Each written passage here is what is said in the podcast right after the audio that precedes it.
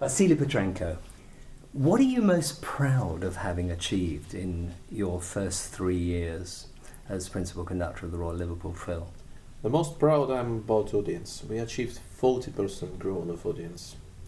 And hopefully this habit for the classical music will just increase and increase in Liverpool with the help from everyone, with the help from local governments, with the help from British government, and the involvement of all good people Northwest and all the proper scousers as well.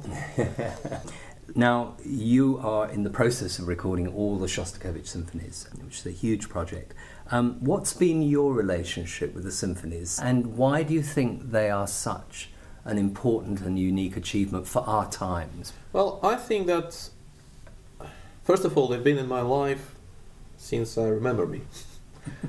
they've been played in St. Petersburg and regularly and every year. Even funny enough, they're still being appreciated, most of them, as a contemporary music in Russia. And of course, the top hits like the fifth, seventh, eighth, or tenth, they are well received and well attended. But when you put something less usual, like 12 or 11 or 4. Really? In Russia? Yeah, uh, it might scare the audience a little bit. What? So I can remember his music since the very beginning. And to be honest, it's the spirit of Leningrad. It's true spirit of Leningrad. But it's also a chronicle, isn't it, of Soviet life that that extraordinary. If talking about the historical context, I'm staying actually on a position about a bit more broad picture about his symphonies because usually on the West is a lot of attention to the political side of, of it.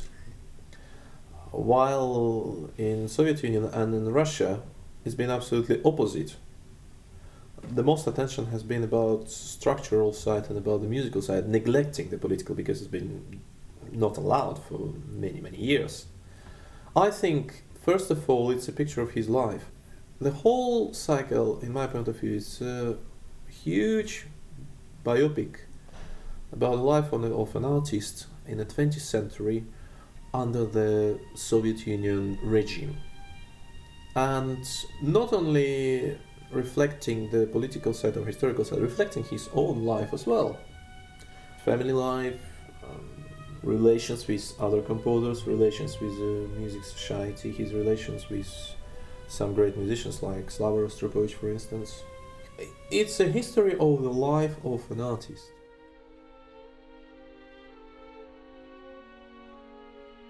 Symphony number 14. Um, look, if we thought the 13th symphony was dark, the 14th really is kind of Shostakovich's Dark Night of the Soul. I wouldn't say that the 13th is dark, to be honest. It goes back.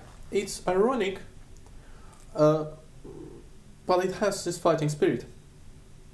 Yeah, there always is that there, isn't there? And while, even when it's very. While 14th it's answer for the Mussorgsky. It's it's it's, it's just like Shostakovich admitted it as an answer to the songs of the death. Songs and dances yeah, of death by Mussorgsky. Yes. By Mussorgsky and. Uh, in Mussorgsky, in Mussorgsky, there there are some light moments, and there are still some hope, a little bit, very little comparing to other stuffs. But uh, in the Shostakovich, in the 14th, it's just feeling that it's nothing afterwards.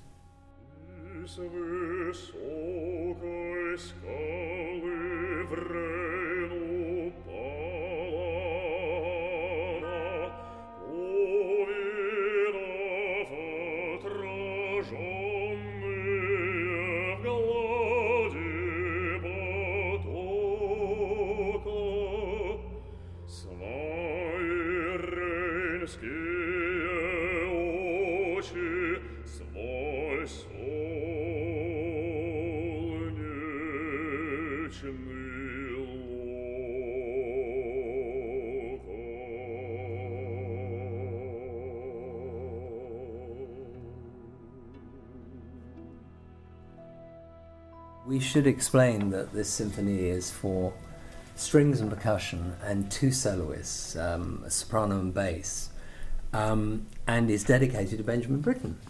Um, whose who way the, who did the first performance? Who did the first performance in Aldeburgh, and and whose way with words was also very potent.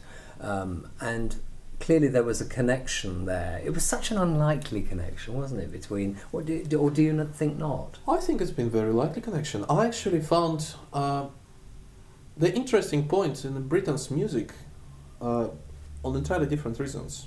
I think on the reasons of his own complexes. It's very introversive music as well. Yes. Hmm. I think the even in the War Requiem, it's very introversive music all the way through. And of course, Britten been many times in the Soviet Union, even been lost once for a week. Do you know the story? No. It's actually the famous story. The Rostropovich said to Britten, uh, Britten came, I think it's been kind of premiere of something in about two weeks. Britten came to Leningrad, met the Slavovich whom they've been friends. And Slav said, oh, Let's go to Pushkinsky Gory. The Pushkinsky Gory, that's a place where Pushkin had this country house. It's about 200 miles from St. Petersburg. That's a memorial place. It's like museum of the Pushkin. That's where he'd written Onegin and all the famous stuffs. Hmm. And Slava said, let's go there. I will just show you. And they left. And of course, there's been a time when the KGB tried to control everyone, but just, uh, but Rostropovich didn't say anything to them. Of course, well, he's been a big artist.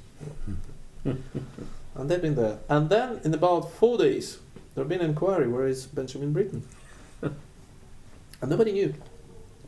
So they started to make, you know, kind of investigation. What happens? They couldn't find him in the hotel because he need to be registered. He'd been registered, but he'd been not in.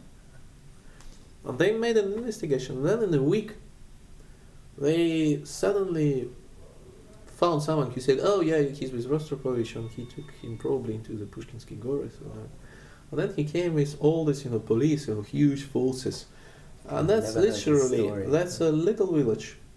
I mean, there is this museum, and apart from museum, there are very few houses, Hmm. and it's village. Hmm. It's even hamlet, I would say.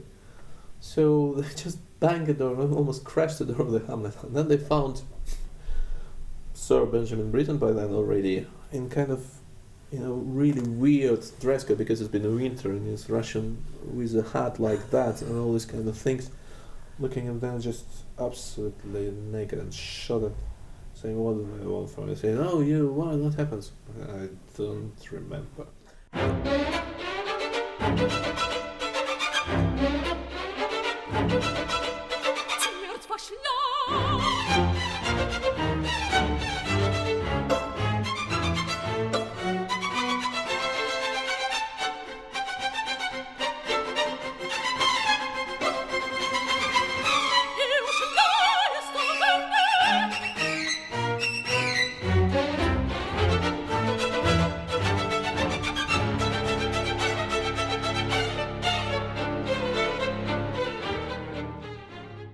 What do you think Shostakovich related to in Britten? Was it this solitude again? This I think Britten always regarded himself as a bit of an outsider. Yeah, uh, a little alien.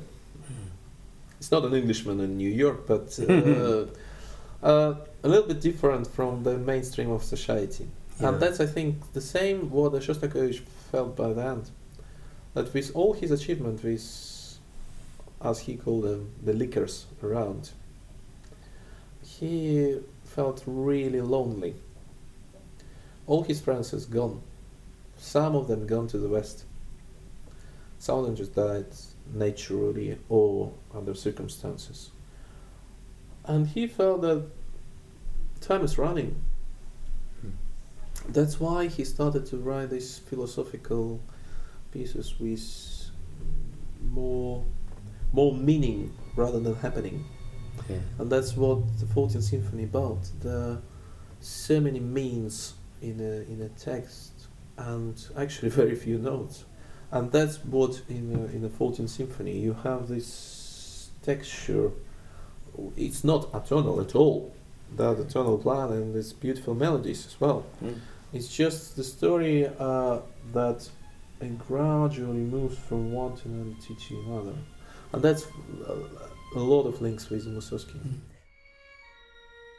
Здесь им кресты поставят.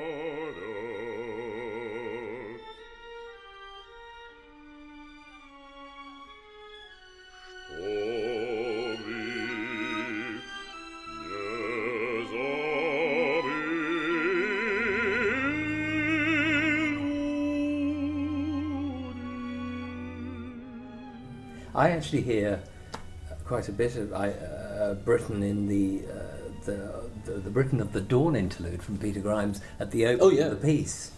Yeah, of course. There, there, there, there are a lot of Peter Grimes in, in this piece. Yeah. As well, the you know Peter Grimes, the chamber opera.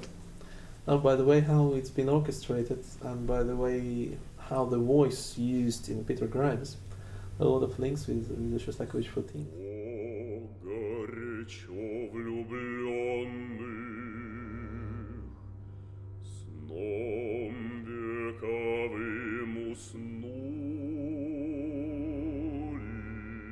But the poetry is very powerful too, itself. Um, it's interesting that by the end, Shostakovich looked into the poetry more and more. Hmm.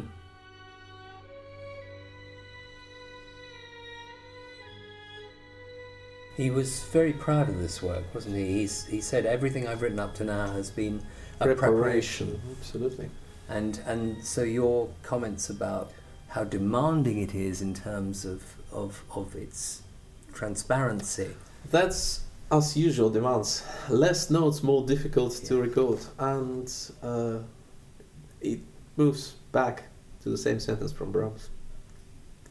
When you just know exactly what you want to say or how many notes do you want to spend to say. The silence much more powerful always rather than the shouts and the cry, and that's what the Shostakovich been about, especially by the end of his life. The um, th- there's a wonderful setting in the middle uh, called the suicide, um, which um, seems to sit right in the piece, middle of the piece. And um, um, can you reflect on that at all? Because It's very, could hear a very dark because uh, this suicide is not someone who just take a knife and just cut his veins, or someone who take a rope and then put it on a hook. It's a mental suicide of the person. Who uh, this suicide, I think, in this piece is uh, the suicide of you personality is when you abandon your own personality. And it's been actually a very very sensitive question for Shostakovich throughout whole his life about how far he can go with all commissioned pieces in writing them and what he can do about this and that to being himself all the time. Hmm. and what could be the I mean what could be victims on the altar basically. And that's what is in a suicide? It's more about uh, your identity. It's more about uh, deciding for yourself are you strong enough? Are you good enough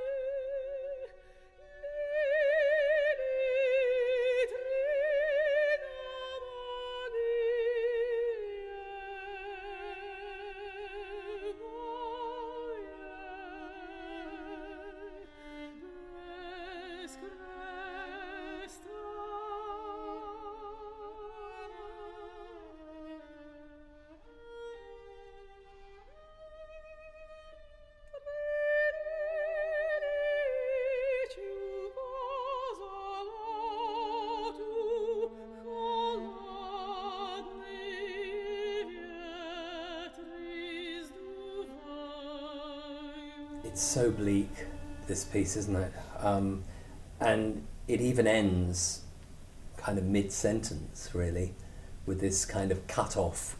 well that that's tremolando at the end. That's, is- that's what it is. That's what is our life, you know. The the only story which uh, Shostakovich realized by then, uh, because he'd been through the whole the life full of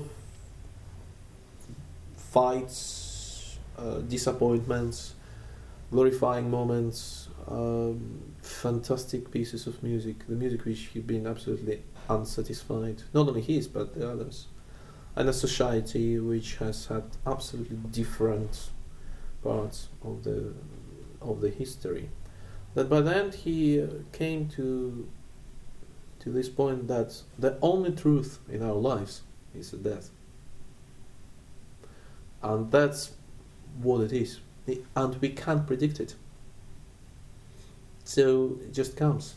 And that's the only thing which will be achieved by every human, every single human in the world.